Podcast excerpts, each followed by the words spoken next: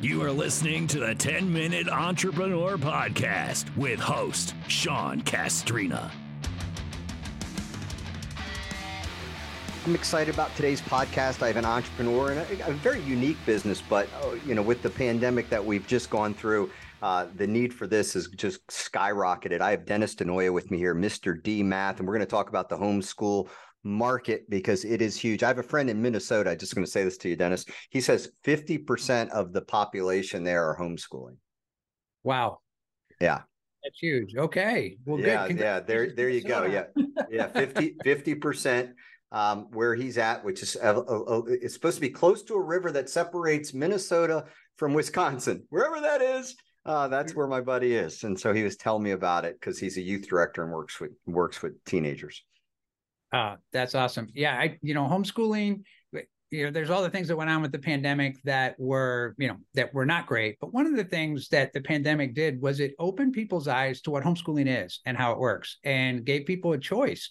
And I think that's one of the biggest things that people are looking for in education is the ability to have choice. And when they discovered that homeschooling can work and work for their families, and it doesn't work for everybody, but for the families that it does work for it is uh, for me it is the best way to be able to educate young people because we're focusing on the individual and not in a classroom. And i used to be a classroom teacher so i came from the classroom i came from the public school system and then started uh, left the public school system to start creating uh, homeschool programs and i just turned out i was a math guy so i started making math programs.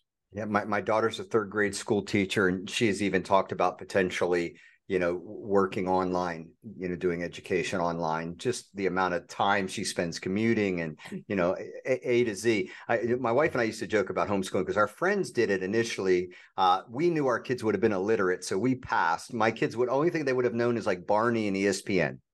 that would awesome. have been it. That, that's the only two things they could have. I but, totally get it. But we, I absolutely do believe, though, it, it, it, in what what we never saw prior to the last three years is what kids were being taught. I think more so right. than ever. We we made an assumption. Now it's kind of like everybody's kind of pulled the blanket back a little bit. And we're like, okay, wait, you're talking about what? You're talking about this, you're talking about that. And and it, I literally I just saw a clip just a, five minutes ago about somebody arguing whether two plus two equals four, like on a YouTube thing. And I'm like, are you kidding me? And somehow deter, you know, making that math was racist. I'm like, golly day, man, I'm I'm old enough to know what racism looks like. But man, if we wrap it up in math, I give up. Yeah, it it's a little scary out there and you, you hear so many different things and you see things on the news and you don't really know which way to turn and you don't even know when you see something on the news you don't even know if it's real or not real anymore it's it's, it's hard hard to determine but it's interesting you were talking about um, homeschooling with your kids being like barney or espn yeah. right uh, my my two youngest, um, we decided to homeschool them, and but we made an agreement that uh, we weren't going to homeschool them until they learned how to read. And so we told the kids that they said, "You want to homeschool? You have to learn how to read in public school first. And uh, my daughter couldn't wait, so she took it on, and she was struggling. And man, by the end of first grade, she was done. She was reading, and home she came. So yeah, it, it's it's a fit for everybody has the right fit that works for them and and and but i will you know and we're going to jump in this but something that I'd never thought about prior to literally six weeks ago. And seeing this two plus two, you know, not equaling four again. I mean, some things are just ridiculous to me. I I I must be a simpleton, but more so than ever, I'm creating a financial trust so that my kids will at least have the choice of a private education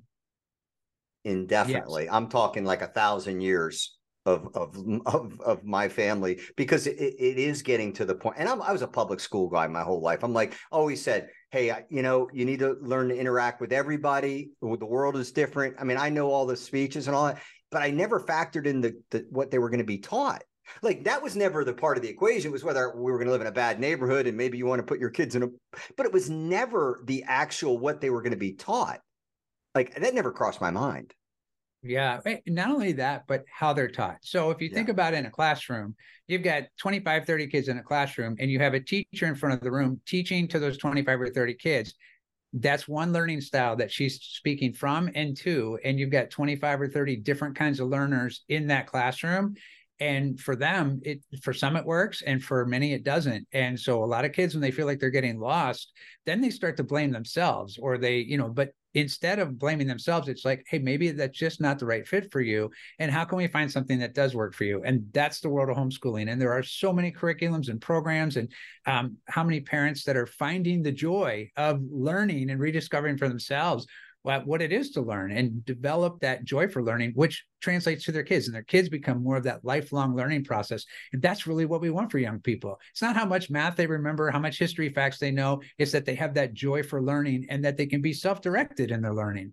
Well, we do know that if you look at a typical school week, how many hours are wasted we we know that how many hours it's just right. it's unbelievable how much actual teaching takes place in a monday through friday you know and so I, I, from a time standpoint there, there's no doubt I, am a, I'm a firm believer in that and i do like that you could niche your curriculum uh, and you can niche a curriculum that fits your value structure as well and, and i don't have a problem with that. So what made you turn this into a business? I always like the entrepreneurial end of it. Right. So it you know it started like this. I uh, i was a public school teacher and knew that that wasn't for me. Uh, i always felt stuck you know it was kind of like uh, for me it was kind of like you know uh, rise to average. And i wanted to be more than that. And i always wanted to write my own programs and my own curriculum. Uh, i discovered the ability to record videos. Um, this was 13 years ago that i started doing this to record videos and start to create my own programs and from that uh, what where where could i go that was going to be accepted and wanted and needed? And it was the homeschool market. And i just fell in love with the idea of homeschooling. The families are amazing. Our kids that we work with are amazing. And from there it was you know and how many friends that told me are you crazy? You're going to sit here and make videos and you're going to make math videos. Whoever is going to want to do that? That's when I knew this is probably a good idea because everybody was telling me not to do it. And I thought, you know what? I'm going to keep going with this. And it's turned out to be great it, it is. It's you mentioned that uh, you know I, I graduated from Liberty University, and if you want to know how Liberty has anything they have up on Liberty Mountain, it was the video program that Falwell set up in the '80s. Uh, uh, you know the the curriculums that he set up the uh, the uh, you know the which at the time was video VCR tapes, but right. learning th- th- that's it. That is their no, I know this to finish. You know I know that is their number one cash cow they got up there is there uh, now, which is online learning, but that was started late 70s and 80s when he was pitching the, you know, the VCR tapes. Wow. A, to learn Bible, counseling, and things of that nature. That, you know, is, is this a massive revenue stream for Liberty for years, and now obviously online. I think they're one of the, you know, one of the three largest online colleges in the, you know, in the country.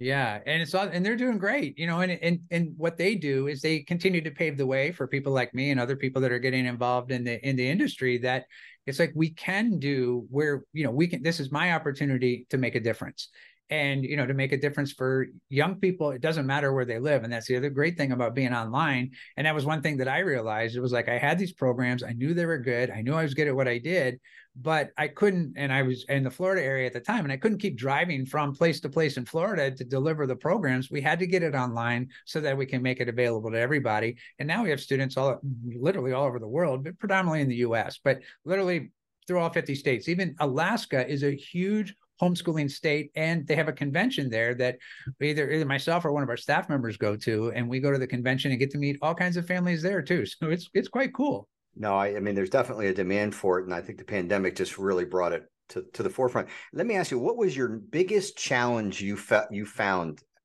starting this business? Mm, uh, the I'd say the biggest challenge was knowing that to write the courses that I wrote, it took me four years to write the first five courses. And so the biggest challenge was staying engaged, you know. And so what I did was I blocked out, yeah, you know, I blocked out my weekends and I let everybody know. And I think that was important because I let people know you can't count on me uh, from this time Saturday afternoon until Sunday night. Um, this is what's going to be going on. This is what I'm doing my time to write, record, edit, produce.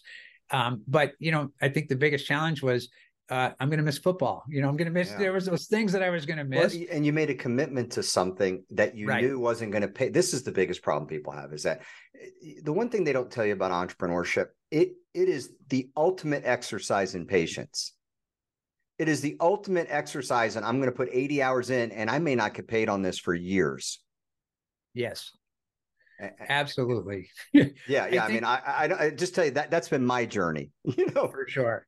Yeah, I you know, and and then you get reinforced by that because all of your friends and family are telling you you're not going to make any money at this, yeah. and they say, and how do we know that? Because you're not currently. But it was, uh, you know, for me, it was one of those things. It was like, this is who I am, and I had to come to terms with that. I think that's the other thing. Um, that you know, one of the biggest challenges was getting this is who I am, and this is the way that I'm going to, you know, make a difference in the world and be self-expressed regardless of what it looks like you know how can i serve and that was really that was really what kept kept me going and kept me pushing forward well, I, I, love the story. I love that you built a business within your passion. That's not a luxury that everyone has. Tell me the one piece of advice you'd like to give an entrepreneurial audience that, you know, obviously you had the one thing that you wish you would, you know, that you went through, the one challenge, staying focused, staying engaged. What's the one piece of advice you would share with my audience? uh, I'm going to share something somebody shared with me because it was right when I was trying to make this decision. And it was this it was do what you love to do, and the money will find you. And it it it, it tends to. Um, I'm I'm trying to make money in golf one day. That's it. I haven't figured out. I have not figured out how to do it, but I, I need to make money in tennis and golf because I find myself doing quite a bit of it. I have Dennis DiNoia with me, or Mr. D Math. Uh, you know, just created an incredible business in the homeschool market. Dennis, thank you so much for being on the podcast. Oh, Sean, thank you. And thank you to the audience. And thanks for having me be able to do this. Thanks for taking your time too. Yeah. I know. I love that different businesses. You know, I don't want all online businesses. I don't want, I want it from A to Z. Like I said, I don't care if it's a lemonade stand. I don't care if it's an online business. I don't care if it's a software business. I just want to hear that you started something. What was the struggle that you had? Why did you do it? And can you share something with my audience? If I get that, I win every single interview. So thank you so much for being on the podcast. Oh, my pleasure, man. Glad we got to win. That's good. Yeah, we did get it. This podcast is brought to you by Gig Strategic, the best digital marketing company for small businesses. I keep telling you that because my company uses them and they are. That's gigstrategic.com.